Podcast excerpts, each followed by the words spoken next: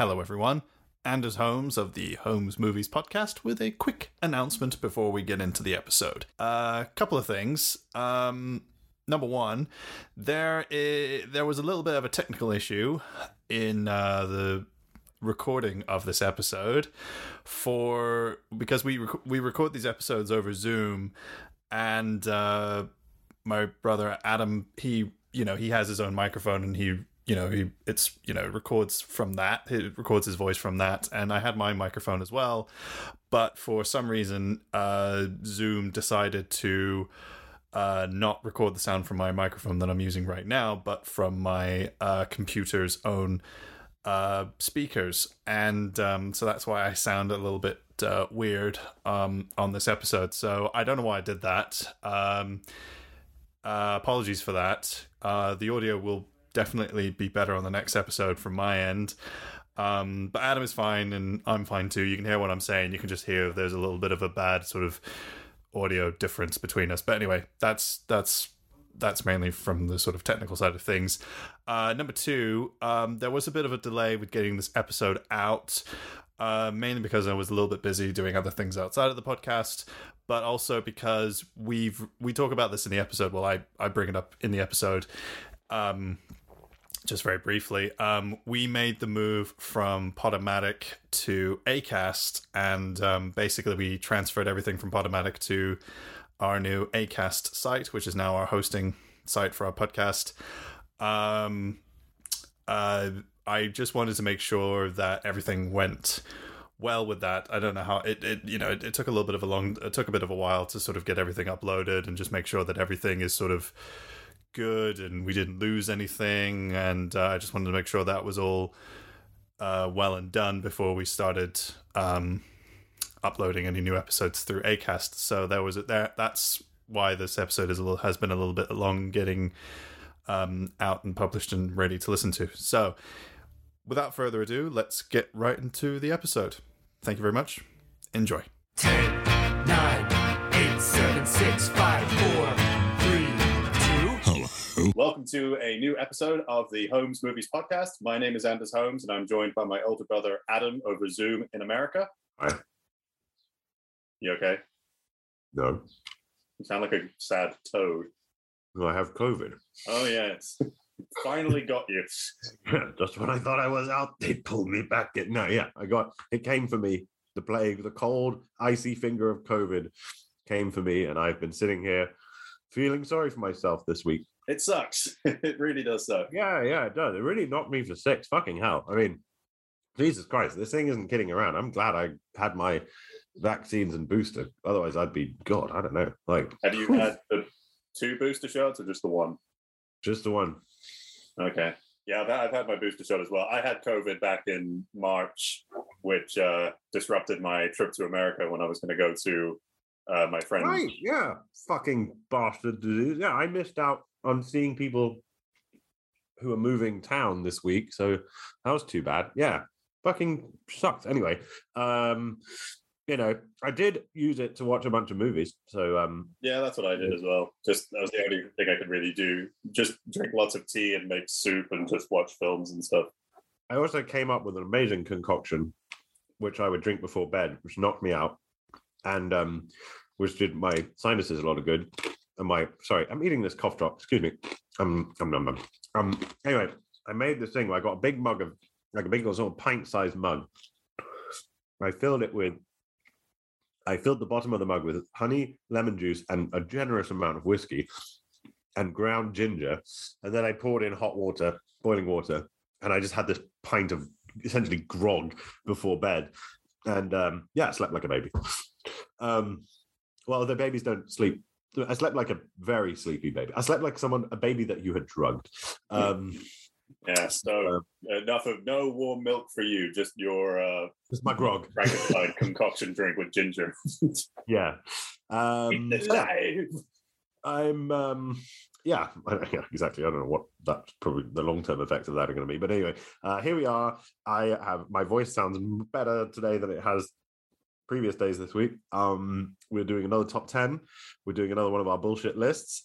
Um, but but I'm worried about this one because everyone's got a fucking opinion these days because um, as we know on the internet, everyone's got an opinion, and everyone's very, very opinionated about popular films. And we don't really talk about popular films very often, but today we are. We're talking about cartoons, and we live in an era of perpetual childhood where you have all these old babies online dressing up as their favorite Disney characters and arguing about what the best Pixar film is. And we've decided, um, perhaps unwisely, to go wading into this debate with our top 10 animated films list, um, which I'm sure will upset everyone. We'll see how it goes. Yes, that's all you have to say. Nervous laugh. We'll see how it goes. Yeah, well, um, That's what I feel like. That's every time when you post something on Twitter it, or like social media in general, you're always kind of like. I mean, I always do this as well. I always every time I post something or I'm about to post something, I make sure that like punctuation and it's clear and everything. But I'm always like, should I be posting this? Because I feel like someone's going to get really angry at it and then bring out the cancel culture police and things like that. So yeah, it's it's, it's hard these days because it's like it's like just don't post. Just people Yeah. don't post. Don't. There's no need. Just don't. Just go. Just don't do it. I, I really think like the Twitter experiment is like it's like it's like some people. I think you're allowed to have opinions, but I feel like not everyone should be having an opinion because sometimes it's a wrong opinion. Well, and also just that's the no. It's just yeah. It's, it's it's a horrible space. We've talked about it before. Toxic, Yeah. awful, but a good way to advertise our podcast. So Yeah, exactly. So it's it's it's, it's a necessary evil in some way. Yeah, in our weird case, yeah, and it's um, although it would be nice if someone actually, uh, you know, commented on our tweets once in a while. Um, Yeah. but um, anyway, should we get into the list? Yeah. So at number ten is a film that I haven't seen, but you recently seen because I think you were recommended it, the film by a friend, and it's the film The Adventures of Prince Ahmed. Right, The Adventures of Prince Ahmed. I wasn't actually recommended this by a friend. It's a very famous film. Um, it's um, it's just it had it had been on my list for an incredibly long time, and it's um part of uh, it's the most famous um of uh the animated films that uh Lotte Reiniger, uh, a German uh, director, that she made in the 1920s and 30s. Um, and the um, the the the the, the sort of it, it it's this um it's this shadow puppet technique wikipedia calls it silhouette animation where these amazing puppets are made with little um you know they're flat and they're made they're, they're made with these beautiful little bits of metal i think it is with holes drilled in them so they can be manipulated and move in all these very delicate and wonderful ways. And um yeah, it's just a sort of arabian nights kind of orientalist fairy tale um and um but it's just it's it's it's it's really astonishing. Um and they're all done against these tinted backgrounds. Um music on the version i watched is really wonderful. The, the wikipedia article actually says it's the oldest surviving animated feature film which i i, I did not know that.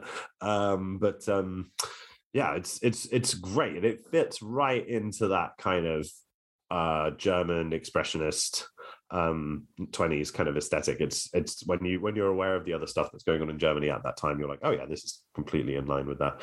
Um but she did loads of other stuff uh apparently and and a bunch of it uh is available so um i'm going to try and check some of the others out but uh this is definitely the most famous uh the most well known um and it's often i think cited by uh uh, film historians and animation historians. Um, so I just wanted to give people uh, that recommendation because I don't think they'd be disappointed. It might sound, I might not be selling it very well, but it is. It's it's unlike any other kind of animation you've ever seen, um, and for that alone, I think it's worth checking out. Um, and of course, you know, a content warning, like pretty uh, stereotypical, as I say, Arabian Nights kind of uh, European fantasy of what uh, the sort of mystical Middle East looks like. So be warned. Uh, there are some areas uh, of the film that you know uh, haven't aged well, shall we say? Uh, but then again, the same can be said of a little film called Aladdin, and that actually came out in our lifetime. So maybe you know, it's like it does. Uh, it I mean, if you look at a lot of the old Disney movies, there's a lot of stuff in there that's just like, yeah, you don't need that. right. Well, yeah, and you don't even. They don't. Some of them aren't even that old. Uh, I mean, I mean, I mean, uh, I mean, Song of the South, they, they they're going to keep that one locked up pretty tight. Hmm, yeah, I mean that's definitely the most obvious example. Um, anyway, um, this is a Lotte Reiniger is, was obviously a, a, a hugely talented individual, and um, and um, and I think that the the the joy and the sort of creativity at uh, at play in this film is is really um, um, is is really sort of um, winning and um, and yeah. So I think um, I think she. Uh, I think she's uh, she gets a well deserved uh, mention. And uh, good thing is, uh, yes, she was a German in the 1920s, but uh, turns out she uh, was left wing too and fled Germany when the Nazis came to power. So even more reason to like her. Um, yeah, yeah. and Just in case anyone was wondering. Uh, okay, so uh, what's at number One of nine? the good Germans. that time. Yes, one of those ones. No, she was not a Nazi. Okay, what's at, what's at number nine? I mean, just before, I mean, a lot her influence of that sort of What's at number nine? No, but I'm just saying, like a lot of that influence of her animation did carry on into Disney films like Fantasia and The Princess and the Frog, and also uh, other films like Bram Stoker's Dracula, the Francis Ford Coppola film. So she had a lasting influence, and it's carried on into other films. Yeah, no, that's a good point. It's a good point. And I mean, this film is actually, um, when you watch Prince Ahmed, uh, a bunch of it is uh, is the bunch of the plot is reused in uh, Aladdin. So yeah. So okay, what is at number nine? So at number nine is a film that I have seen, but you haven't, right? Yep, yeah, we're trading things we haven't seen. So what have you? Yeah. What have you? So this is a film from uh, is an it's an Israeli uh, animated documentary film. Uh, it's called Waltz with Bashir. It was released in 2008. And um, have you heard of this film? Yeah, I've heard of it. I've never seen it. Yeah, so it's a very interesting film. Like I was really just fascinated by it. And I was really kind of just it, really like hooked me and just the, the the way that it's it's it tells its story and um it's it's it's very fascinating and also really like hard hitting as well. Like it actually like you mean you you feel like you are watching an animated film and then the film kind of reminds you like what this film is you know talking about because it's a film about the um the 1982 Lebanon war. And you know it, it, it sort of you know reminds you in the in the last closing minutes of the movie this actually this happens. Like this is a horrible event in, in human history that happens. Um but yeah and it's a really like hard hitting and fascinating film. Um so ari Folman is the director and it is um he was a soldier in that war and he is you know he's interviewing a lot of his friends and soldiers that were in that were in that sort of conflict and trying to sort of piece together these sort of lost memories because he's having these like recurring nightmares. And one of them is this memory of him. I think one of the, I, I can't remember if it's him or somebody else, where they're being chased by 26 dogs in the streets of Tel Aviv. It's like this really quite nightmarish moment. And the animations is really kind of, it's, it's, the animation is fantastic in this, in this movie. And I think just a really interesting way to tell the story instead of in the sort of not in the sort of te- in the sort of you know the sort of usual way of documentary uh, filmmaking. But um yeah it's a, it's a, it's it's an amazing film. Um i would uh, highly recommend it. And um it's a very important film in many ways. Well, yeah, and, and animation can be used quite successfully in documentaries, like um, the um, uh, the sequence in uh, Bowling for Columbine that Matt Stone and Trey Parker did. You know, yeah um, so and and I'm, I know there are other ones that I'm not thinking of, um, but um, there's, like one recently about grief or something that sounded really like war, but um, um, i haven't seen that no what was I that know. I don't know. I think maybe I just made it up. Um, but um, yeah, it definitely like documentaries and animation have good uh, good history of crossing over. So I will add Waltz to Bashir to my list and try and watch it at some point. Um, I'm very excited to talk about the next entry though. Uh, at number eight, uh, which uh, we watched in the cinema together, and uh, was a film that pretty much I think they made for us. Um, it is Rango. Um, rango rango Yes, uh, Rango, uh, which um, well, so when did it come out? Uh, who made out it? 2011 2011. It was made by uh, Uh, it wasn't- Gore, Gore Verbinski, who did the first three uh, Pirates of the Caribbean films, and he also directed the movie Mouse Hunt. If anyone is familiar with that movie, fucking classic Mouse Hunt. Yeah, um, Christopher Walken as the pest control guy. I mean, that's Yeah. that all. Um, it, yeah. it, it won Best Animated Feature in the Oscars um, in uh, in uh, 2012. Yeah, and rightfully so. But I don't think it's been. Uh, I don't think it was particularly talked about when it came out, and I don't think it's been particularly talked about ever since. And it's because it's not part of one of these big franchise studios. I don't think you know it was kind of an independent. It was a One of Nickelodeon movie as well. It was, uh, Was it Nickelodeon? How interesting. yeah, they, they, uh, I think they, they helped to produce it or distribute it, and it was a Paramount, uh, Paramount movie. but it's not part of like a DreamWorks or Pixar or any kind of established media uh, animation media machine. It's not part of um, you know a franchise or anything. So um, so it's kind of a it's a standalone thing, and it's completely wonderful. Um, it's a it's like a sort of Hunter S. Thompson, Sergio Leone crossover with uh, little creatures. Um, it has. Uh, um, you know, recently exonerated wife beater Johnny Depp, uh, allegedly. Uh, sorry, cut that. Do not, no, uh, divisive figure in the. And I did not. I'm not weighing in on that. Uh, Uh, alle- I've, I've not weighed in on that at all. I've Yeah. been in a very neutral territory. I'm glad the whole thing is over, but let's like, just, just, yeah, no, no, not even. Let's no not. need to talk about it. That's not even. Yeah, obviously joking. Um, um, do do ha ha ha. Uh, alleged shitbag Johnny Depp plays um uh a a chameleon um um Talking lizard. yeah who's uh who is um uh wearing a hawaiian shirt uh and who lives in a little cage and his cage falls off uh the car it's being carried in um because of a very sort of hunter s thompson in fact because of hunter s thompson isn't he like literally in the film So um it's like he he it, it- there's like a there's like a problems. He's in a car and he's in and you re- you find out he's in like a water tank or something, and then it like or he's in like a, a glass bowl, and then the it falls out, and then he goes in between a lot of cars, and then he actually lands on the car that's being driven by Hunter S. Thompson. That's the one. That's the one. Yeah. So um and then he wanders through the desert and he uh comes and he comes up on a town and then essentially the film uh it goes from this sort of Hunter S. Thompson Sergio Leone thing, or the Sergio Leone thing is very much in evidence, but it also the film essentially becomes the plot of Chinatown because it's all about water.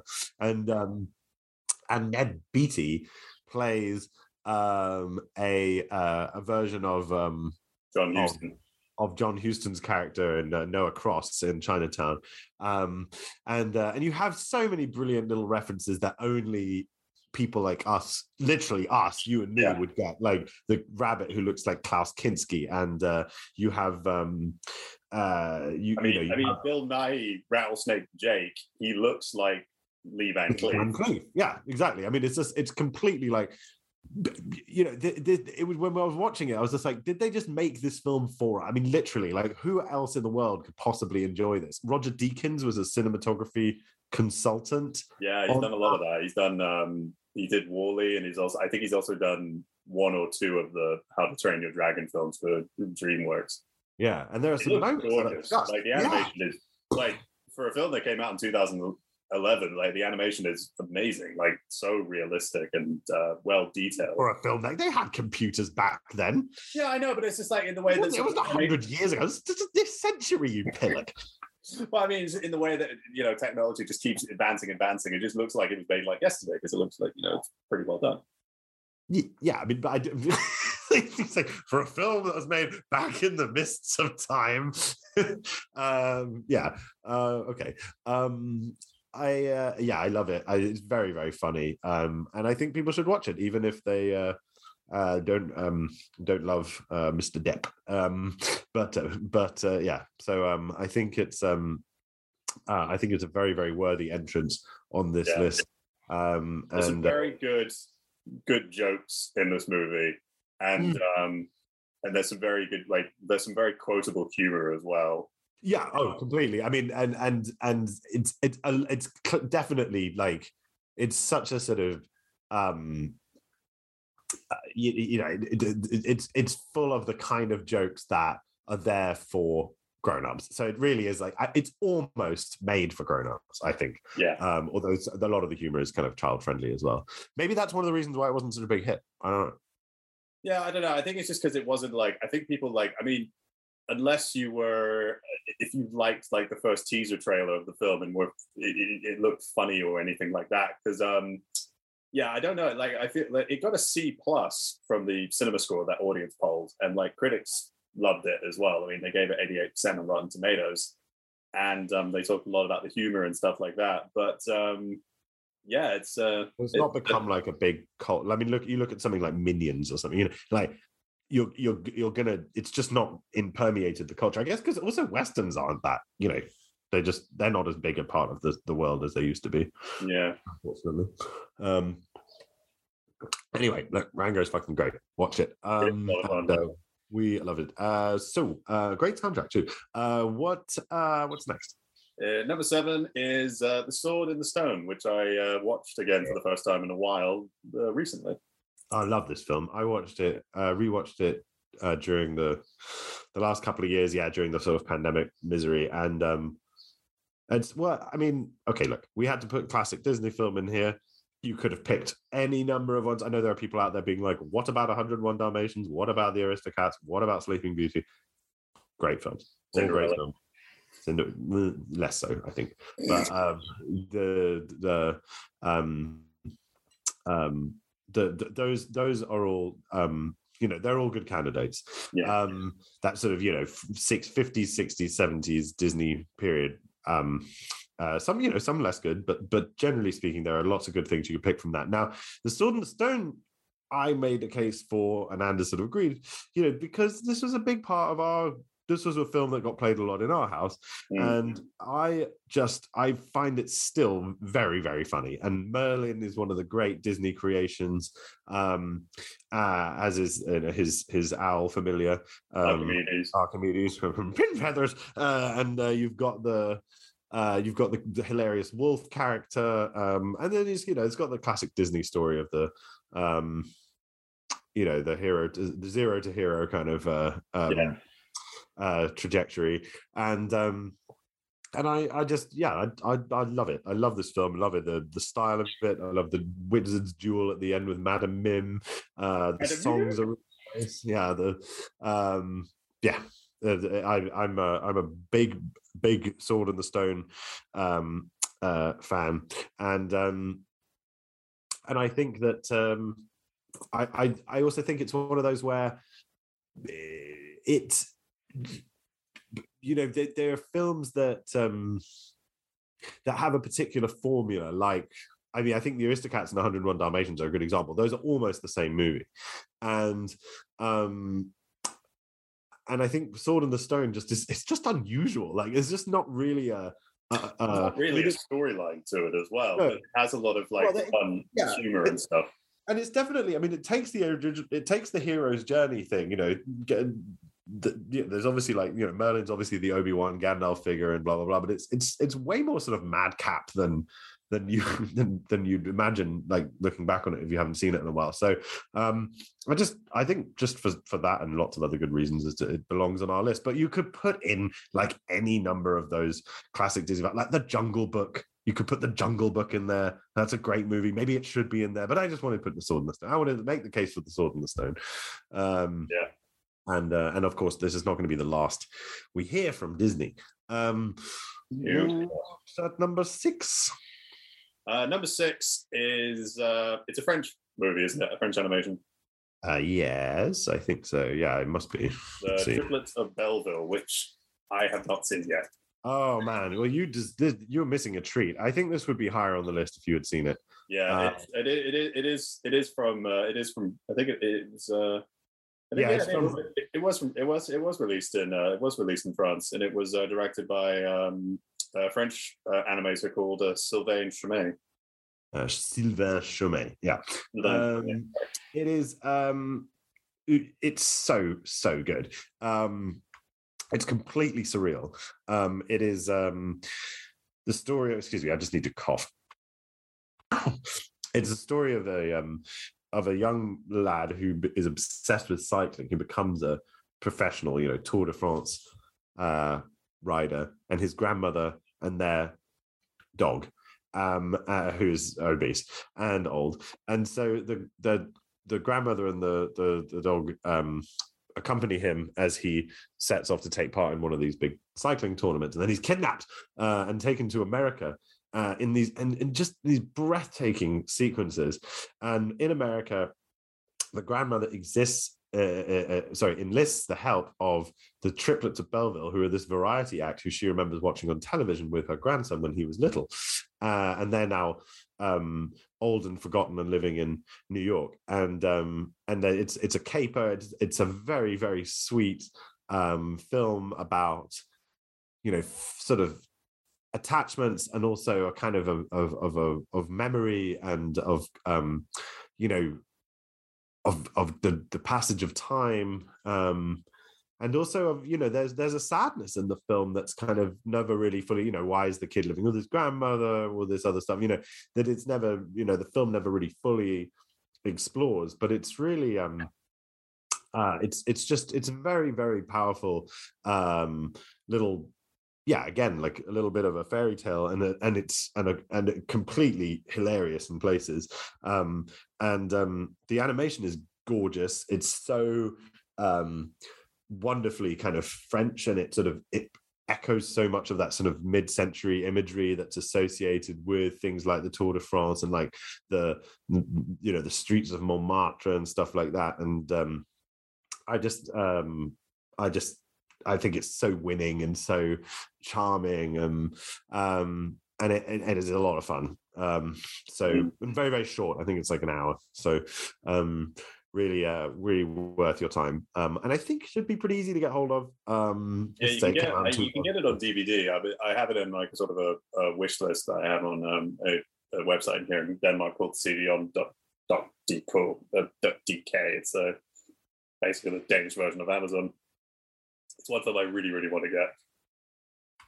great um hint taken um uh yeah no um so yeah triplets of Belleville great great movie now um Um, just a little bit about Sylvain uh, Chomet. He did do. Uh, he he um, he contributed to uh, Paris t'aime.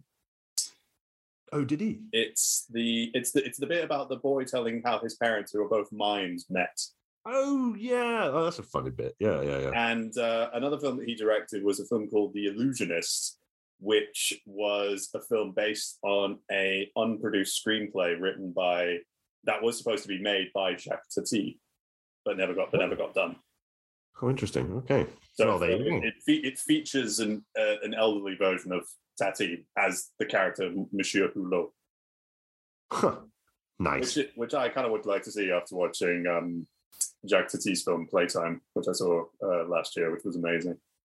yeah i mean i think the um i think the the the, the triplets of belleville has uh some um some relation to um uh to jacques tati as well to that sort of um to that kind of style um so yeah then that's that's interesting well any uh any correspondence this week anyone writing in with suggestions Yeah, so I sort of reached out to a little bit. So I have been trying to tweet and reach out a little bit to people with this. Uh, I did hear for I posted about this on Instagram, and uh, one of my film school friends, uh, Nils, he he commented with a film called uh, Paprika, which is an anime film from 2006, and it's uh, the Wikipedia synopsis is. Uh, this, the story is about a battle between a dream terrorist who steals a device that allows others to share their dreams and causes nightmares for people, and a research psychologist who enters the dream world and changes into Paprika, a dream detective, to investigate the cases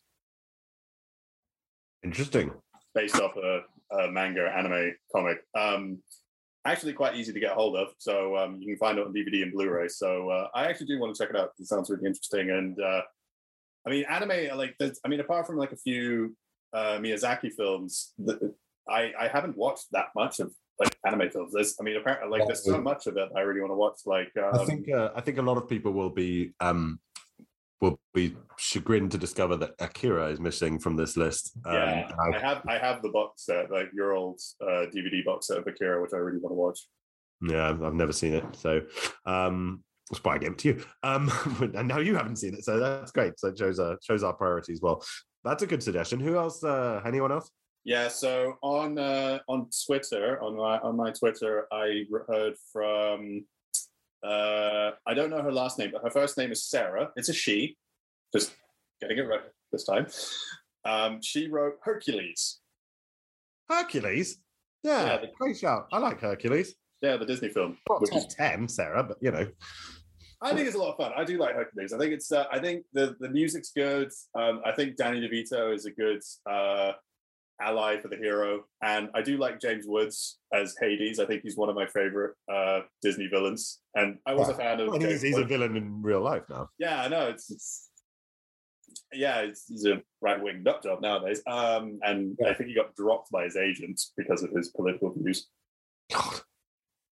So yeah, so you can uh, you can follow Sarah at on Twitter. Called uh, her handle name is at s popcorn chat, and you can also check out her YouTube channel, which uh, is uh, called Popcorn Chat. So uh, check it out and uh, check out some of her film reviews. And yeah, Oh. follow her on Twitter and Instagram as well. Key. Uh, Well, I had I had a correspondent. Uh, my friend Alexi uh, messaged me uh, privately with his suggestions, and he said where to start, uh, and gave me quite a list. He said you've got a huge chunk of classic Disney, classic Disney. Here we go. He lists Aladdin, Beauty and the Beast, Hunchback of Notre Dame, The Little Mermaid, Lion King, and Hercules. Very interesting list.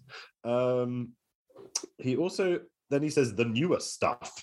Um, he talks, he talks about Moana and Tangled, which I've not seen. Princess, Princess and the Frog, and he says Frozen. Uh, but he says Tangled doesn't get enough credit. Sounds like you'd agree with him. Tangled is better than Frozen. I just want to point that out. Uh, and uh, he talks about obviously Pixar. He talks about Toy Stories one through four. He talks about Up. Although Up, uh, and he says, he says, oh, the feels from the opening sequence. And it's like, yes, the feels from the opening sequence are real. I sobbed, but um, the rest of the film Up kind of lets itself down. Do you think? Um, You don't like the rest? I mean, you do you not like the rest of the film, or is it just doesn't? No, I don't, don't not like it. I'm just saying it. The, the beginning writes a check that the rest of the film can't catch. It's perfectly fine. It's just that you don't, um, you never reach those uh, dizzying heights, you know. Um, and then there's Inside Out. He says uh, he also goes on to talk about Big Hero Six, which I have seen, which is kind of fun. Uh, Coco, Ratatouille, and the Spider into the Spider Verse. Uh, Ratatouille is great. Um, and then he talks about Shrek. Um, and that's it. Oh, and Onward, he says. I don't know what that is. Oh, Onward is the new uh, Pixar film. That's actually quite. That I saw that before everything got locked down. That was like the last movie I watched in cinemas before everything locked down because of COVID. Uh, it's a very, very good film. Uh, I, I mean, it's a good Pixar film, and uh, it's about it's set in a fantasy world where like trolls and fairies and things exist, but it's like modern and like magic has kind of gone away, and um, it deals with these two brothers who receive this this this uh, this magic stick, which it, it, uh, it no, it's not a wand. It's like a, Magic it's, stick. it's like a, it's like a, you know Gandalf's you know, staff. An old man of his stuff. Yes. Yeah, so uh, and uh, they perform a spell to bring their dead father back, but the spell goes wrong. So then they go on a, a magical quest to, you know, in 24 hours before this, so that they can have like one last day with their dad who passed away. And Oh. um, Gosh, that sounds like I would just cry all the way through. Um, I, I, I did. Oh, you know what? I uh speaking of more modern stuff, I listened. I haven't seen it, but my uh, nieces uh, played me the soundtrack to the film Encanto, which is banging. Um, Yeah, great. tunes in there. Um, I haven't seen the film, but um, yeah. Film's good. Music's Uh, great. Uh, Lin Manuel Miranda, his music is awesome. Um, Tangled is a really good film. Uh, I, I rewatched The Hunchback of Notre Dame recently, and um, I didn't really think so much of it as a as a kid, but I really enjoy it now. I think it's like I really like how it was kind of embracing the sort of dark darkness of like the of that of that the book and everything. It's it's a really good movie, I think. Yeah, I remember it being quite dark actually. Um, Yeah.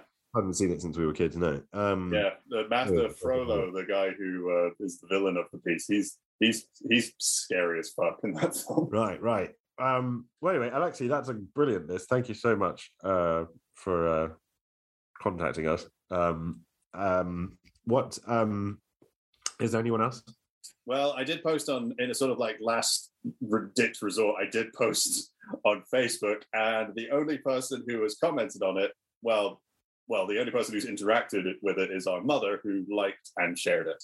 Great. This, this is why we don't post on Facebook because we just get like attaboys from family members. All right. Um, crickets all the way Yes. through. Oh God! Uh, this, this is a thing, as you say, Twitter, necessary evil. So, um, how can people? Fo- why don't you put in here how people can follow us rather than doing it at the end when people are already turned off? Yeah, so you can uh, follow us at Holmes Movies Pod. We're both on Twitter uh, at Fabricius91 and you're the Northampton Dane.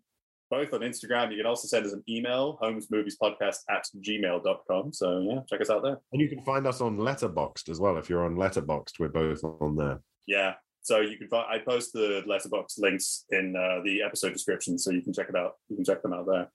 Great. Okay. Well, that's good. We should. I, that, the, I feel like we should put in the social media stuff at, in the actual social media section because um, Yeah, it makes sense, doesn't it? Um, it does. all right. Um, Oh, yeah. Also, also another thing, we we by the time this episode comes out, we should have migrated from Podomatic towards Acast, so you can actually follow us on Acast That's On the point. big leagues.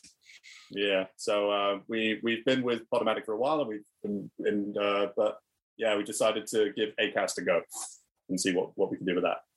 Yeah, yeah. Who knows? This might be the last ever episode of Holmes Movies before we get eaten up by one of the big corporations. I don't know. Um, we'll see. Uh, let. Uh, in any case, do get in touch uh, because we do like to hear your crazy opinions.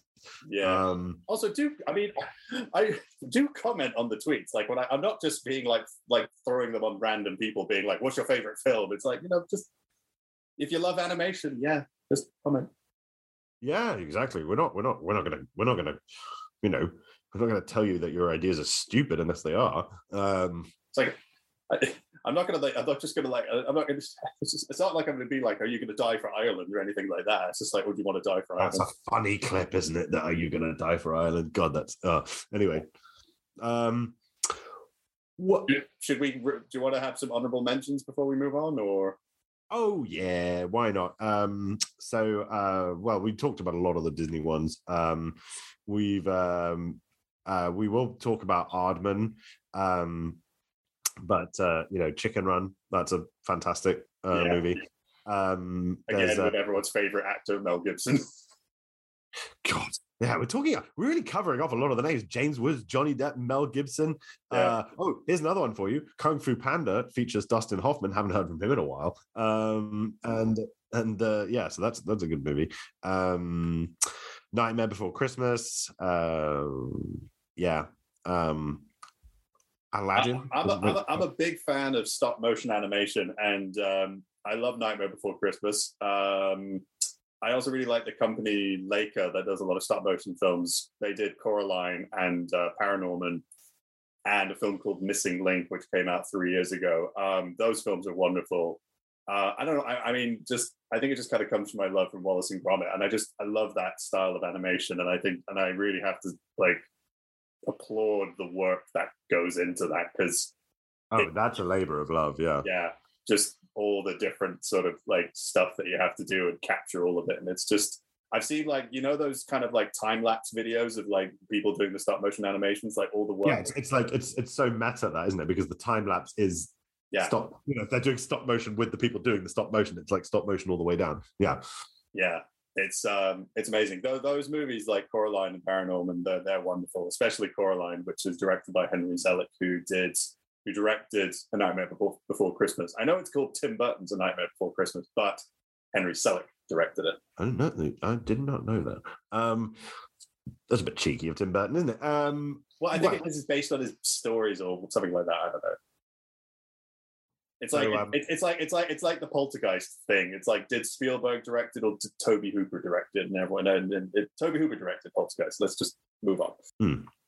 um, wasn't really aware of that controversy. Uh, um, well, and um, there's another film. Gosh, I've lost my train of thought. Uh, we were talking about Nightmare Before Christmas. Oh, of course, the Wes Anderson stop motion, um, the, the Fantastic Mr. Fox and uh, Isle of Dogs, both very good, but didn't make our top ten. Another one that I watched quite recently, which is mental, uh, and uh, and actually I really would recommend people get high and watch this film. It's called Fantastic Planet. It's a French animation from the Oh seventies. yeah, yeah, yeah. It's on the Criterion Channel, isn't it? It is, um, and it is completely nuts. But the animation is is is is kind of wonderful, and the design is it's like it's like Terry Gilliam meets Dali. I mean, it's uh, it's completely like off its fucking tits. Um, uh, but the music's really cool. Um, it, it's it's like quite heady and sort of uh, pretentious in places, but um, a lot of fun. Do watch it. Um, uh, but it doesn't doesn't quite make the cut. Speaking of Dali, that him and uh, Walt Disney collaborated on a short uh, movie once. I know that's see, it's terrible that that never saw the light of day. The the Dali stuff. Yeah, it's called Destino. It was, um, yeah. I, I mean, I've seen like a clip of it. It looks trippy as hell, and it's it looks fantastic. But um, but you can actually, it is actually on Disney Plus. I think you can actually watch it on Disney Plus. Interesting, I might do that. Um, but I, yeah, I always thought he was going to do something for Fantasia, and then it never panned out. And, yeah. No, I don't think so. Fantasia 2000 is a bit shit, isn't it? Talk about a long-awaited follow-up, and it's this like you know in the way you know in the way that there was that weird thing in the 2000s where you just brought together a bunch of celebrities and like and, and against like a blue background and we're like here angela lansbury is with us to tell us about you know and it's it it was just it just felt so kind of naff and vanilla and um and some of the some of the sequences in that are just like I don't know. The, the the original is so magical, and uh, again didn't quite make the cut. Um, but yeah, I just wanted to say that I think Fantasia 2000 needs to sit down and have a word with itself. Um, what uh, shall we move on? Yeah, let's move on, shall we? Uh, so, at number five is a uh, Pixar film, and it came out in 2003. It was directed by Andrew Stanton. Um, I think it also won be- best uh, animated film at the Oscars. It was like there was there was a time where like Pixar just won all of the Oscars like year after year. Like like all of the Oscars didn't win fucking best actor, did they? no no no, but I meant like like like like like uh, you know one after the other. Like that one year they All won. the animation Oscars. Yeah, animation Oscars. Yeah. Um, yes, though they did. They were very, very good. Um, they still are. Um, probably. I don't know. I haven't seen a Pixar film in a while, but um, the the the, the sort of mid noughts through the early teens Pixar films are just stunning, all of them, um, different ways. Uh, Finding Nemo is it was very hard to pick this. We had this or Ratatouille were basically our two contenders in the end, and Ratatouille's fucking brilliant. Love that film. Finding Nemo is just a tour de force, though. Um, it is so moving, it is so funny, and also the animation itself is so impressive because it's all done with water, which I understand is really difficult uh, to render. And um, it's a great story. It's a great voice cast. I mean, you talk about Ellen DeGeneres and um, and Albert Brooks, um, and you've got your Willem Dafoe and Allison Janney, and you know um, Dame Edna. hello, and uh, you Yeah, know all Je- of Jeffrey Jeffrey Rush, and you got uh, Eric Yeah, course, so you got like some Rush. Australian talent. yeah, yeah. Oh, it's just it's so it's so good, and the jokes are so funny, and the whole storyline is so perfect. I just I love Finding Nemo. Yeah, it is one of those movies you could just watch again and again and again, and it just never Yeah. boring.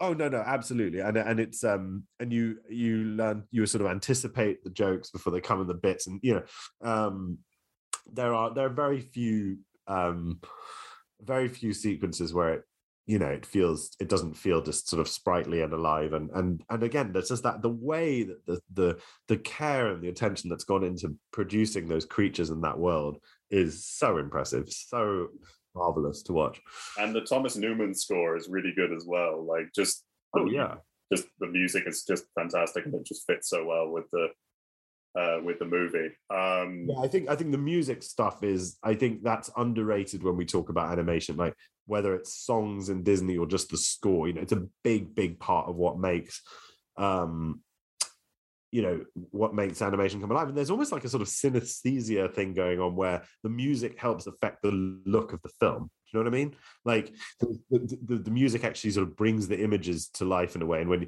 um uh when you hear the the sound like uh, Miyazaki is a good example of this. Like when I when I hear the theme to Totoro, I just immediately am in that aesthetic in my head. Like I see the images, um, and I feel the same is done well in these um, in these Pixar films. Um, yeah, and, especially when you like listen to like the Randy Newman songs, you can just put yourself. You Oh, I saw Randy Newman live and he played that and it was wonderful. Um, yeah, really, yeah, really lovely. Oh, I mean, but that's the thing. You hear any Randy Newman song, and you're like, wait, Toy Story. Uh, and, but um, yeah, uh, Finding Nemo, fan bloody tastic film. Now, speaking of Miyazaki, what's at number four? So number four, we we uh, couldn't exactly. Uh, yeah, we have two films at number Yeah, four. we cut the baby in half. Uh, we have uh, yes, because you've seen Spirited Away, and I have not, and I have seen My Neighbor Totoro, and you have not. So we decided that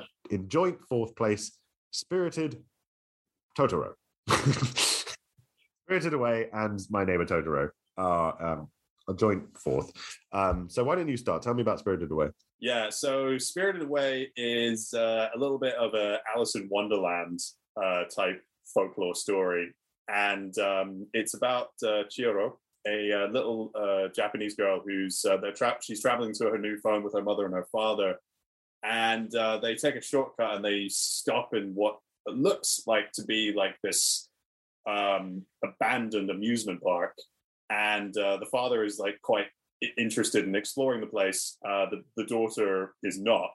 And then they stop at a restaurant, which is just completely just filled up with food and uh, um, nobody else. Uh, the parents start eating the food immediately, just eating, just chopping away at all of it that's there. And then the and then Chihiro, go, Chihiro goes off to this bathhouse and she meets a boy called Haku, who uh, basically warns her to uh, return to you know where she came from before you know it's, it's too late and then her parents have turned into pigs and she's under and now she and she's basically just stuck in this world which is like this kind of afterlife kind of area or like limbo and it's it's, it's really just like Bimbo, what bimbo, bimbo. and it's just like this Welcome to the mirror world. I am Mr. Susan, guardian of the mirrors, and um, it's a really, really just the the the the what the the the location and the sort of world building and the mythology aspects kind of integrated into the story is really interesting, and um, it's just a really, really fascinating film, and also just because you know the, the the main character is such a really is an ordinary person. So you really relate to this character straight away and feel like her and just going through this quest to try and save her parents. And um yeah it's just a really wonderful film. It was my first miyazaki film. It was my first studio ghibli film. And i thought this was like a real uh good uh good movie to start with. And um i've seen it twice. I, I, I love it each time. And i really want to watch more of uh miyazaki's films. Uh, the only other film I have seen is Howl's Moving Castle, uh, which is also great, um, which is good fun. Um, yeah, this movie also this one uh, this one uh, best animated feature at the uh, 75th Oscars, and it beat films like Ice Age, Lilo and Stitch, uh, sorry, Lilo and Stitch, uh, Spirits, Stallion of the Cimarron, uh, and Treasure Planet. Well, sounds like it was a deserved winner then. Yeah, Um, I- you know, it really did deserve to win. It's a amazing film. Uh, just the sort of magical realism of it is just is just really really cool. Which is another thing that um, is very much at the heart of uh, Totoro as well. Is that you know it is a you've got your ordinary people in the middle of it, and there's a there's a personal connection to Miyazaki's own childhood in that film where he and his brother spent a lot of time with. Uh, just growing up with their father because their mother had a health problem, so she was in and out of hospitals a lot. And this film is a similar thing where um, these two girls and their father moved to the um, uh, to the countryside and their mum's still in hospital and uh, it's a new house and there are all these little you know the girls start noticing all these little mystical bits and bobs going on. And um and so you know there's that um you know there's that uh, pro- there's that the promise of um uh an idea that something you know that only kids can see is going to make itself felt. Uh, that is the um uh, that's uh, done mostly in the form of the wonderfully cuddly and beautifully drawn, uh, enormous, uh, round and funny looking um, creature, Totoro, who the youngest girl, Mei, encounters um, when she's exploring. And Totoro shows up at various points to uh, help the girls, comfort the girls, uh, or to you know provide a useful service, including calling them uh, the brilliant cat bus, um, which. Uh, those of you who've seen the film will remember it's a it's a cat that uh, you can crawl inside, and it, it it's uh, it doesn't sound that sounds disgusting, but uh, it's it's a cat that that is also a bus, and it has little dead mice as uh, brake lights at the back, which I always love as as, as a little detail. Um, and it's uh, yeah, it's full of feeling. Very, it's obviously very personal, and um, I think it has some of those same themes that you describe in Spirited Away. Um, it's also got a fucking great theme song, um, and um, yeah, it's. I think um, I think Totoro has become in many ways kind of the symbol of uh, of of Studio Ghibli, uh, hasn't he? And um, and I know there are there are any number of toys and mugs and and uh, stickers and badges and God knows and bags and blah blah blah merchandise with Totoro on it. In fact, there's a there's a, uh Miyazaki Land uh, opening or has opened in Japan uh, to rival Disneyland. So Oh, I'd like to go to that.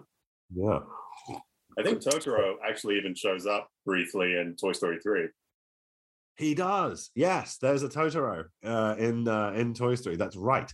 Um, and um um yeah it's a nice it's a nice tribute um um but yeah i i, I loved it and yeah like you want to watch more um and uh feel kind of embarrassed that i haven't anyway uh so we've done a slight cheat and put uh, two songs at uh, two songs two films at number four um and at number three is a film that's full of good songs uh Yeah. by largely by elton john uh and that's the lion king Yes, um, which is um, Hamlet, but with lines. Hmm. And uh, yeah, I mean, just um, where to begin? I mean, one thing is um, how so. so at the beginning of the film, all these animals that the lions eat show up to pay tribute to the lions, which it feels a little bit like the beginning of The Godfather, to tell you the truth. Um, Yeah, a little bit. Yeah, it's true.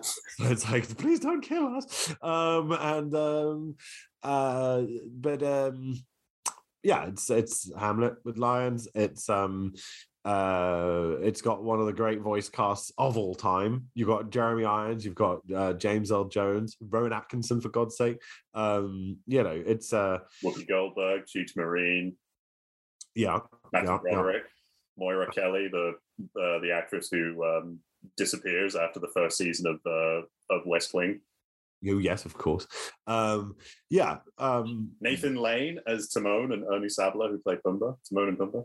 Timon and Pumbaa great creations, yes. And uh, the, we've already talked about the music again. Like with Finding Nemo, there's that way in which the animals have been beautifully uh, rendered from, you know, drawn from life. Um, very interesting that obviously when they did this as the live action remake, one of the things that people complained about, I never watched it because I didn't want to inflict that on my eyes, but one of the things people complained about, but the animals had no personality. They had no life in them anymore because they yeah, just they just look they just this look realistic. dead, you know, dead-eyed realism, and and th- there's so much personality in all of the animals in this um original, uh the only version of this that you should ever watch. Um and um uh and if you took your children to see the live action remake, they should be taken from you and put uh in the care of someone who actually uh who actually has their best wishes uh, at heart because you're a monster of a parent if you did that. Um, and uh, so, uh, just officially, from that is the Holmes movies position on this point. Um, but getting back to the film, um, it's I think it's one of another one of those where you go to see it in the cinema, which we did with our parents, and everyone in that room is enjoying it. And um, you know the technique, the technical accomplishments are obviously very impressive. But the it is just a terrific story that rattles along, tons of humor, um, great songs and set pieces. Um, and, and of course, it spawned a musical, which is also quite good. The, the stage show is is is a pretty impressive. Um, Pretty pretty Product- good, yeah. yeah, I think I've seen it twice. Um, Yeah, I think I've seen it like three times, two or three times. bloody hell Uh, that's that's quite something um and um and yeah so um you know so it's so it's really i think maybe the most kind of culturally iconic disney film made apart from apart from maybe beauty and the beast of the 90s Yeah, I feel Uh, like I mean uh, I mean in the sort of Disney Renaissance period, I think Beauty and the Beast. I mean, they, they, they had they had some really good winners. They went they, like it started with Little Mermaid, then you had The Rescuers Down Under, then you had Beauty and the Beast, Aladdin, Lion King, and then after that, Pocahontas, Hunchback of Notre Dame, Hercules, Mulan, and Tarzan. yeah, it really goes downhill. Um, Pocahontas, that's what a disgrace. Um, but um, I uh, yeah, the Lion King is uh, is the tip of the pyramid there before it hurtles down again. Um, but um, I uh, I I love the Lion King. Um, I think it's uh, I I still um, I- still find myself having the songs. I still find myself just remembering things about it that make me chuckle, and uh, and I do think that the uh, the the the the sort of the moving bits are done well. I, I don't think anyone can really watch the the the bit where he finds his father's body and not Yeah, start getting a little bit kind of you know something dust in your eye, you know. Um, so um, bit teary eyed. yeah, exactly. That's the point. um, and um, yeah, so it's um, it holds up, I think, and um, I think it also is maybe the last great kind of. It probably is based on the list you just read out, the last great Disney film, um, and the last kind of of that classic like we're going to take a bunch of animals and we're going to give them human voices and they're going to have adventures kind of uh, genre um, and so it just feels too uh, perfect not to include as our highest Disney entry. Yeah, because I feel like in this sort of period between Lion King up until I would say the 2010s, there's like a very small handful of Disney films that are that I think are good. I mean, I like The Emperor's New Groove and I like Atlantis and Treasure Planet's pretty good and Brother Bear I have a soft spot for, but nothing really reaches the same sort of hype. I mean, Mulan and Tarzan I like as well, but I mean, none of them. I feel Mulan, like and, Mulan is pretty good. Uh, Mulan is is is very very funny as well. Uh, Yeah. Tarzan, I had not, I didn't have any time for. Uh, Emperor, New, Emperor, uh, the Emperor's New Groove is extremely funny, and um, I think uh, more people should spend time with it because it is uh, it is really um, a lot a lot of fun. But it, as you say, it's it's more of a throwaway kind of fun movie. It's not this prestige kind of production. yeah, Um, and then they've just fucked everything up ever since. Yeah. I mean, I feel. I mean, the movies they've. I mean, They, didn't they stop making hand drawn films? They yeah they uh, did they they they they stopped making hand drawn movies uh after i would say maybe brother bear home home on the range and that sort of stuff and then they then they kind of did hand drawn animation again with the princess and the frog which i think is a really really good film um my girlfriend and i felina really like that film and um every time i watch it it makes me want to go back to new orleans um music's good as well um but they did like the hand drawn animation but because it wasn't so popular in the this i mean it did make its money back and everything but it wasn't popular enough for everyone to sort of bring back that style of animation which is kind of a shame because it looks really cool right. Well, it's one of those weird decisions. That's just like you are Disney. You can change the culture. Just make good hand drawn films, and people will watch them. You know, don't be cowed by Pixar into just making um worse versions of their stuff like do the thing that you do well and um yeah and then they then they went even more insane and started doing remakes live action remakes of classic movies like this one. Um so yeah i don't know. Yeah i mean the only the only person who i mean uh i think james Earl Jones is the only the only like thing that connects those two films. He's playing mufasa again. Yeah it's just It's- i just don't it's I- I mean, it, yeah, it's pretty. I mean, compared. I mean, compared to this movie, this movie will endure, while that film will be a lot will be remembered as like a really why would great. you shit on your own legacy like why would you make a less good film of a perfect like, i don't It, understand it is essentially the same film, but just with higher definition. What do you mean higher definition it's Like not it, it- it's essentially the same film, just like just the same film. But Just it's not higher definition. It's you've taken a different style of animation that doesn't work for the for the fucking format, and you've ruined it. So it's not just a question of like, oh, we've updated it, like we've done some software tweaks. No, you've completely sucked the life out of it. yeah. I think they did a better job with the Jungle Book live action remake. fuck them. I don't care what they fucking did. They're ruining their they're ruining their own legacy. I don't. It's like you need to, you know. You, need if you're going to be Disney, unless you're just going like fine, right? Say stop making films, go ruin Star Wars instead, ruin someone else's legacy. Then you know, um, looking at you, Abrams. Um, then uh, you know that's uh, that's fine. But like, I you know, why not just be Disney? Why not just be good at the thing that you're good at? Like, make build on decades of expertise and and uh, and and uh, the ability to churn out uh, fantastic uh, animated films that are unique that have their own look anyway i don't know fuck it let's not talk about it anymore um all to say is um uh, the lion king is is terrific um Yeah. and um uh and and i just i, I yeah i think it's a, a highly deserved uh, number three so what's at number two Yeah, I mean, just but speaking of James Earl Jones, have you been I, watching? when you do when I say what is at number two, and then you say speaking of James Earl Jones, what is it? Speaking- have- speaking of James What L. is that? Jones, have you been watching uh, the? We're not going to talk about Obi Wan and this comes to number two. Okay, at That's number what I've been two. We'll do it. I think we should do an episode on Obi Wan Kenobi. Yeah, we should. Um, so at number two is a Wallace and Gromit film, and it is one of their short films, and it is Wallace and Gromit: The Wrong Trousers. And you were saying about music and animation, like anytime you like hear the Wallace and Gromit theme, it just you just have any image of Wallace and Gromit together and stuff. Well, it just puts a smile on my face. Um, Yeah. So yeah, Wallace and Gromit are you know they have done feature films, but you do not get more sublime stop motion animation um, than I think anyway than than the wrong trousers and and the the the fun of that little film. The it it's. I and I I've always had a soft spot for a, a grand day out. Um, Yeah, and in, in many ways that one perhaps is closest to my heart but um this this mad little movie is so so perfect and deserves i think to be placed on this list you know with the you've got your, your that that the the, the weirdness of the trousers themselves the whole kind of like you know Caractacus Potts kind of in mad inventions everywhere all over the house and and the wrong trousers themselves. And this you know th- this this kind of Homer Simpson like madman um, Wallace with his long suffering dog. And then they um and then you had the injection of the sort of the evil penguin. the evil Um, penguin.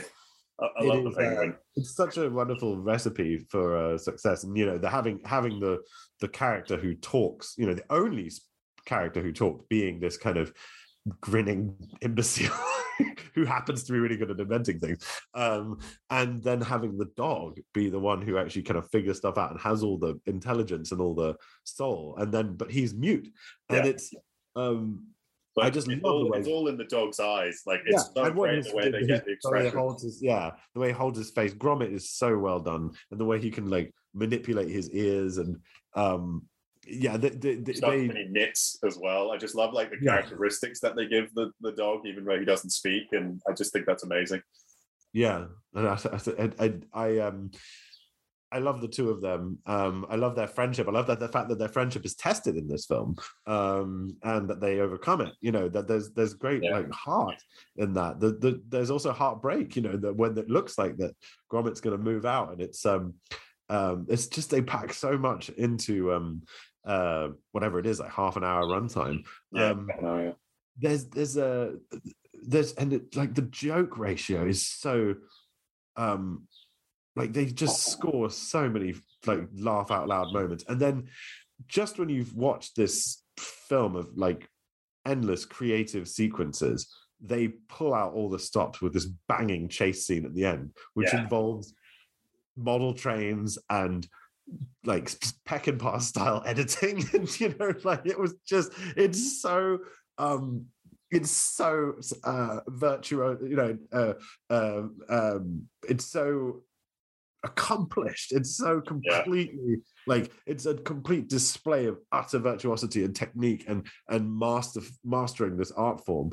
Um and um and it's silly. I mean that's the great thing about wallace and gromit is it's so silly and i think it it pays such affectionate homage to that kind of small little england um uh aesthetic and some of the cultural concerns and like you know and it's um it, it really is um it's such a lovely world that they create and and uh, yeah the, the wrong trousers is is um is the loveliest of all their out, uh, output i think i mean but and it's all great yeah. I mean, that's where my love for stop motion kind of came from. From that, it's just just I mean, like, I mean that chase sequence, just the sound effect of Gromit quickly putting the train tracks down while they're trying to man- manage their way around the living room while chasing the penguin and stuff is just it is pretty well done and it's incredibly funny and it just puts a smile on your Yeah, face. yeah, you're laughing out loud all the way through. Absolutely. Like a bit you, you, you, you your face hurts so much from from laughing and smiling so to- much. And I mean, I had that with. I, I uh, love how you could just always take things to make it a little silly. Like, no, your face doesn't hurt. If your face hurts from laughing too much, go see a doctor. Like, ow, ow, it's so funny. nut job. No, so you just laugh a lot. Doesn't cause Yeah. pain. have, you, Um, have you seen the um the Curse of the Were Rabbit film? no, and I didn't see the pirate one they did either, which is I didn't obviously watch that. No, I never saw that. But the Curse of the Were, the the Curse of the Rare. I was about to say the Were Rabbit. I was about to do a Jonathan Ross impersonation. The Curse of the Were Rabbit is very funny. It has a lot of good jokes. Uh, the voice cast is amazing, and you have Ralph Fiennes and Helena Bonham Carter joining uh, the film, and um, it's hilarious and it's just wonderful as well. Well, the And, guy who um, voiced uh, Wallace, uh, he died, didn't he? yeah, Peter Uh, he passed away. Yeah. Yeah, I mean, he's just I mean, his his performance is, is so much at the heart of what makes that character and, and what makes the show work. Um, yeah, um, ugh, Wallace and Gromit. If you don't know Nick Park, Aardman Animation, Wallace and Gromit, you don't know what we're talking about. You're in for a treat. Uh, go and discover many, many wonderful things, including that great series he did before Wallace and Gromit, where he played where he made stop motion animations of different animals and he had them um speak like the where they they would he had old interview clips from like the BBC archives and you play them underneath these animals talking about Oh yeah, yeah, yeah, yeah, yeah. I know what you mean. Uh, well, Nick, that was what Nick Park did, didn't he? yeah that's what I'm saying um I can't remember what it's called though No, I can't Um, uh, creature comforts. creature comforts thank you thank you very much Oh, all right yeah, that was very funny. uh, we've been going long enough so let's do uh number one So number one is a Pixar this is film. very easy I think this is our this is our easiest number Yeah. one ever It's like I, it's it, I'm wearing shirt appropriate for for the film. Yes, you are. Anders uh, is wearing the name Toy Story on his shirt because Yes. This is an audio medium after all. Um, uh, yes, it's Toy Story. It is 1995's Toy Story. Although I think you just say it's the whole franchise. Like it's well, certainly the first three. Um, Yeah, you never saw the um, fourth one, did you? No, I didn't. I, I thought Toy, Toy, they ended it perfectly. Why go back? Um, but I I heard Toy Story Four was good, so why not? I liked it. It was it was yeah, it was an interesting adventure. It was like it was like it was it was it was it, they they had an interesting idea with Woody about uh, what, what, I'm not going to like don't want to spoil too much of it, but I, I thought it was I thought it was handled very well, and um, it was just kind of great to hear those people, the actors. I mean, yeah, of course, Tim Allen. He's also a little bit of one of those problematic guys, but it was it was. There we go. We hear another one. Tim Allen, Johnny Depp, James Woods. but it was fun to, to hear those character those actors play those characters voice those characters again it was like you know falling back into you know into my childhood and um Well, I mean- that's the thing, isn't it? So, like, Toy Story hit at right at exactly the right point. You were four, I was eight.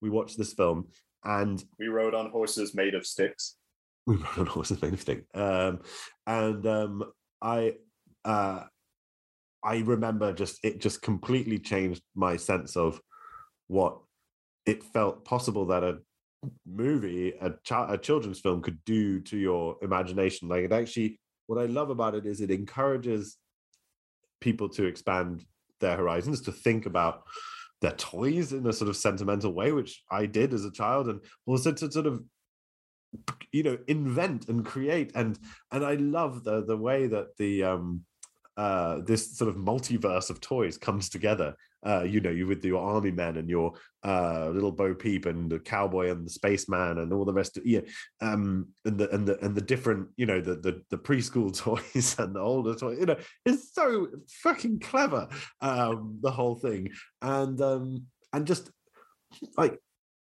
like what a no film had looked like this before. That's what the other thing people remember. People take Pixar for granted now. People take the whole um, computer animated style for granted now. That was like mind blowing in Revolutionary. 1995. You know, I talk about back in 2011, back in the 90s. I mean, this was like you had not seen this kind of shit before, and um, and it's so, um, it's such a good film and it's so funny as you you know we always say this we'll go through the usual thing good voice cast good music very funny good heart good story but but, but yes i mean that is um that is exactly what it has um and um and i just i i'm i i'm just amazed at it in hindsight i'm amazed that their first foray is their best Yeah. I mean, you, you could say maybe actually that one of the reasons, maybe the best film film wise is Toy Story 3, but you don't get Toy Story 3 without Toy Story 1. And Yeah. um and to, and it's still that's the that's the found that's the the uh, kind of you know the the the wellspring from where where it all comes. I mean, Yeah. say they could have made Bugs Life first, and that would have been okay, great, yeah, fine. You made Bugs Life now. What is going to happen? But like they start with this with a bang. They start with a five star perfect film. Yeah. Um, and then they keep they keep making good films. I mean, they, they keep doing good films. Um, and it's just I just I just love how talented that lot clearly were and are, and what they had at that time, and what they had in terms of the, the you know the wind in their sails and the creativity, and and just seeing what they where they were able to go um, yeah. from Yeah, there. it's like they just kept on winning with each movie up until I would say maybe after Toy Story 3, then maybe the popularity of their films kind of waned a little bit. But like they still made memorable, memorable movies. I mean, it's like it's like And you're talking about that's that's nearly a you know when you when you talk about that that's that's like 15 years. You know. yeah. And they had a they, they, they, I mean they're still having an amazing run. They're still doing movies. I know maybe they're doing like sequels and stuff like that, but they, they're still doing some kind of they're doing great work. And you know, you get great actors working for their films, and there's there- those movies. You know, depending on like how good or better they are, they they're, they're still great characters and they're still hot in the films, and they feel like you know that's you know you really get the sense that they're sitting down and figuring out that figuring out like okay who are the characters? What's the theme? What, what what's what's what's gonna what's driving this movie? And then just kind of figuring out from there. And i think you know it's amazing like just hearing all the stories about how they work and just the environment of where their studio is it just seems like any animator would love to get a job and work with pixar. Be, would be like a dream come true Yeah, it does sound like it. I mean, it, it yeah, it sounds like they they have a sort of very specific kind of corporate culture. The, the fact that they do kind of come out of the corporate world, that they were essentially a tech company that became an animation studio. Um, steve jobs like benefited towards them a little bit yeah he, he invested in them, didn't he? yeah yeah invested sorry. Benefited towards them. When do you come up with these phrases? I, thought Um, was, I thought that was what it meant sorry um, he was a, a, benefactor. Benefactor. and uh, um anyway um so um yeah he's um yeah he's part of their story of course. And uh but yeah no it's a very interesting tale. And and as you say like just the ability to keep making great films the, the way they did. But yeah toy story is wonderful. Um interesting did you see this post that went around the other day about sid um the villain uh, in in I toy did, story I did see it, but I kind of forgot what it was. he was they were like the kid he's just doing art like he doesn't know they're alive like he's not like because it's like you realize you think sid is evil because he's torturing toys but it's like well he, he doesn't know that they're like little like how and why would he think that you know he's just doing his little you know experiments like you know you go to Yeah. any museum of contemporary art it's full of this kind of stuff that sid would make so um He's briefly in Toy Story 3. He's the garbage man who's rocking out. He's got the skull shirt. Oh well, it's a shame that he never was able to pursue a more meaningful career but uh, not no disrespect to garbage men but um you know that's a nice suburban neighborhood sid must have had some tough times Yeah. Well, he did live in a household that had the that had the sort of the shining overlook architecture. So you know, he it was a, wasn't a great household. no i suspect the parents had a lot uh And then the sister got a little bit. influence. The sister was not was got a bit mean to him after that as well. Well and um and he was probably traumatized by having tom hanks suddenly speaking to him from the palm of his hand. I mean that that that's insane. Like when you think about that what the burden that he then has to live with. And he's Yeah. like the toys are alive you know and everyone's gonna be like okay sid you know. I i actually it's it's a wonder he turned out as well as he did. Yeah. um anyway um But also, just in Toy Ran- the. Randy Newman music is so much a part of those movies' identity, and like the "You Got a Friend in Me" is such a great song, and like even in Toy Story 2, like the when when when she loved me, when somebody loved me, I was there. Oh, the Sarah comfort- McLachlan song. yeah, Yeah. yeah, yeah. Like, uh, Like, like that Randy Newman wrote that as well. yeah, he wrote that, and he and I think Sarah McLachlan performed it. Yeah, it, won- I think it won an Oscar for best original song. It- I think I think you're right, and I, I yeah, it's um Made Tom Hanks and Tim Allen cried during the screening of it. no, everyone's always crying. Uh, everyone, everyone, everyone's always getting teary eyed, and their mouth hurts from laughing too much. You know, all the- I love all the cliches. Um, yeah, um, but they are. The thing is, look, Pixar movies make you cry. Why? Because they're really effective. Because they're really soulful, and they get to the heart of something that's very elemental in each of us. And I think that's what successful animated films often do. There are, you know, ten really good films on this list, and um, a lot of them will elicit a response that is um, very emotional, partly not necessarily because of the content of the film, although sometimes it's that, but, but it's also the where it transports you to. Because of, I think all of us get affected by being taken into a life that allows imagination and, and feels like childhood again. And I think that that's the magic of Toy Story is that it's like a if you're a child watching it, is it's a vindication of your worldview, and if you're an adult watching it, it is a journey back to childhood. And I think that the yeah, I, I think it's it's um it's it's such a lovely thing that they were able to come up with, and so unlikely, and as you say, so um yeah. So all these films, lovely movies, watch them all, and I, I'm really glad we did this. I was a bit like "Uh, animation, but no, I'm really glad we did this uh did this top ten. Yeah, I really wish there was a Pizza Planet in real life. Oh yeah. I mean, it would be fucking tacky. The, the floors would be really sticky, and the the like. Oh, there'd be so many like tantrums everywhere. But like, actually, the way it's done in the film with like the dark lighting and like, The rocket and everything. as long as the pizza's good, because if you, you imagine like, if there was a pizza planet in real life, you know the pizza would be terrible. It would be really expensive. yeah, Sticky floors, tantrums, stuff. But if it was like it appears in the film, then I'd go. like it. Yeah.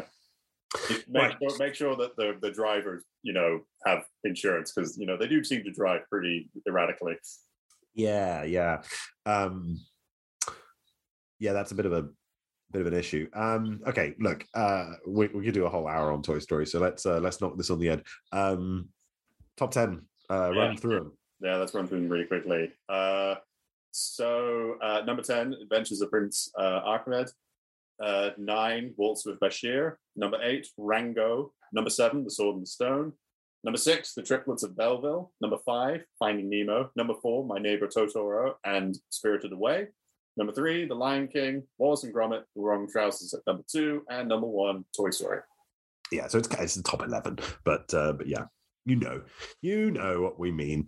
Um, thank you, everyone. Um, we Yeah. don't have to do the usual stuff at the end of the episode 'cause we did it in the middle, so we can just go. We could just go quickly, other or you know, unless I have something to talk about before we end. Well, no, you don't. Uh, I will safely say for the, on behalf of both of us to infinity and beyond. Yes. Have a good e- have a good evening, day, or whatever. Oh, fuck you. Goodbye. Bye.